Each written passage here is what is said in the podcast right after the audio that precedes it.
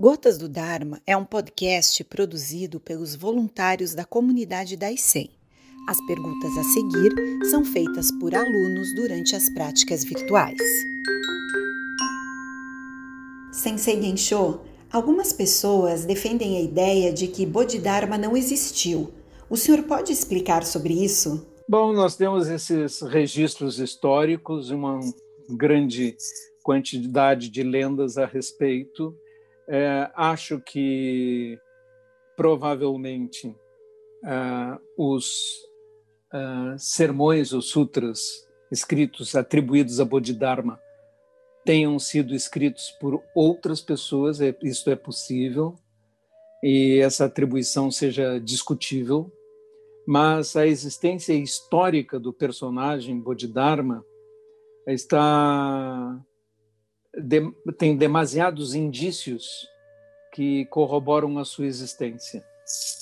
E o fato dele estar no Denkoroku, que já é uma compilação de registros antigos, de registros mais antigos, é um atestado importante para nós da realidade de que um mestre veio da Índia trazendo o budismo Zen para a China. E isso iniciou este grande movimento de uma transmissão além das escrituras, de mente a mente, de mestre para discípulo. Então, estou uh, convicto da realidade da existência de um personagem como Bodhidharma, assim como estamos convictos da existência de muitos personagens históricos que têm até menos referências, mas dadas as repercussões do seu trabalho, é evidente que um personagem que realizou esse trabalho com certeza existiu. Podemos colocar em dúvida as lendas em si e examiná-las com o olho crítico que o Zen nos permite ter. Não é uma questão de fé nada do que está nos textos, e se me parece absurdo dizer que ele tenha ficado 67 anos depois da iluminação, ainda com seu mestre, depois tenha viajado três anos para a China, e depois tenha ficado nove anos. Se você somar todas essas idades, vai ver que ele teria realizado seu trabalho com uma idade extremamente avançada, o que provavelmente não é realidade e os números têm alguma coisa de exagero em si. Mas isso não tira a verdade da existência histórica de um personagem. Sensei, por que a fisionomia de Bodhidharma nos dá a impressão de que ele está bravo? Tem vários fatores lendários aí né, na representação de Bodhidharma. Uh, por exemplo, ele é representado sem pálpebras com os olhos arregalados. Isso dá uma impressão é, estranha. O fato é que existe uma lenda sobre o surgimento do chá.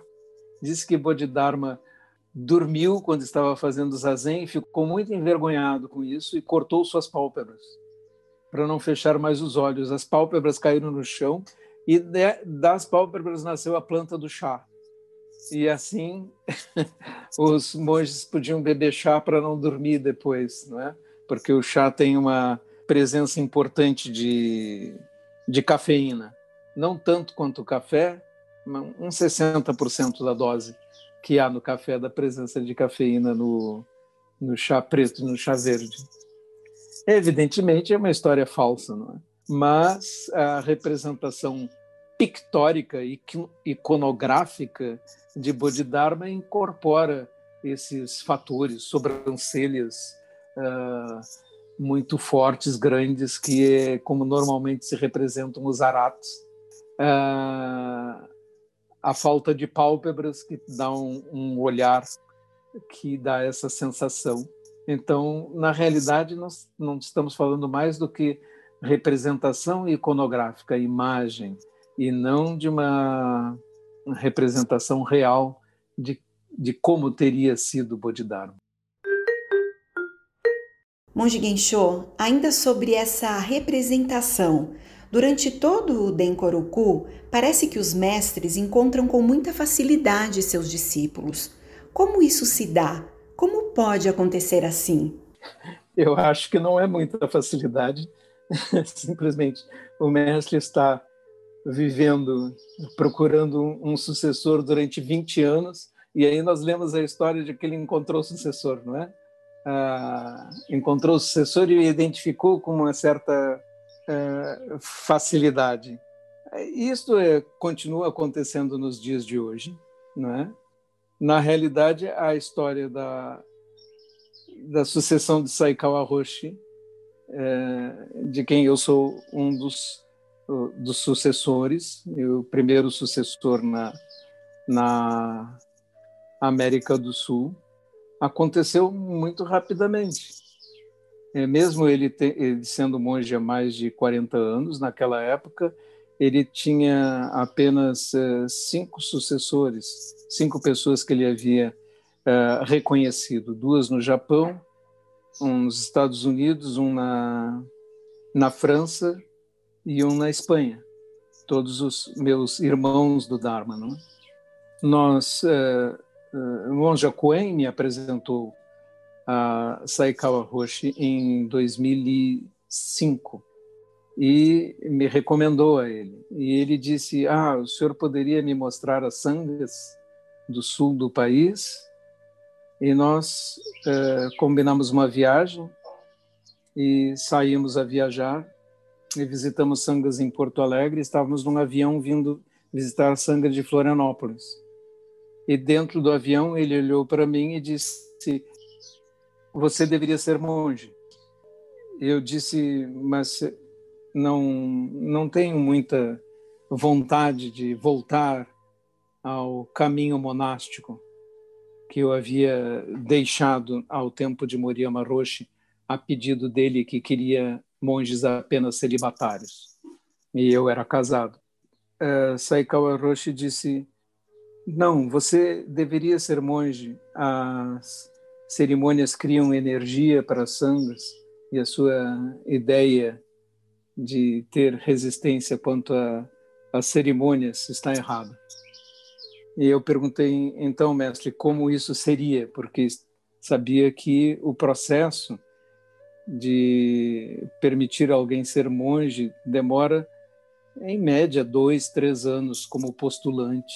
E o mestre diz não para o discípulo é, pelo menos duas vezes antes de aceitá-lo. Aí Saikawa disse: Eu vou ordená-lo hoje de noite, quando chegarmos em Florianópolis. Essa é uma decisão instantânea, né? Instant decision. É quando chegamos em Florianópolis, reunimos a sanga e ele realizou minha ordenação é, como monge. A transmissão me foi dada em 2010.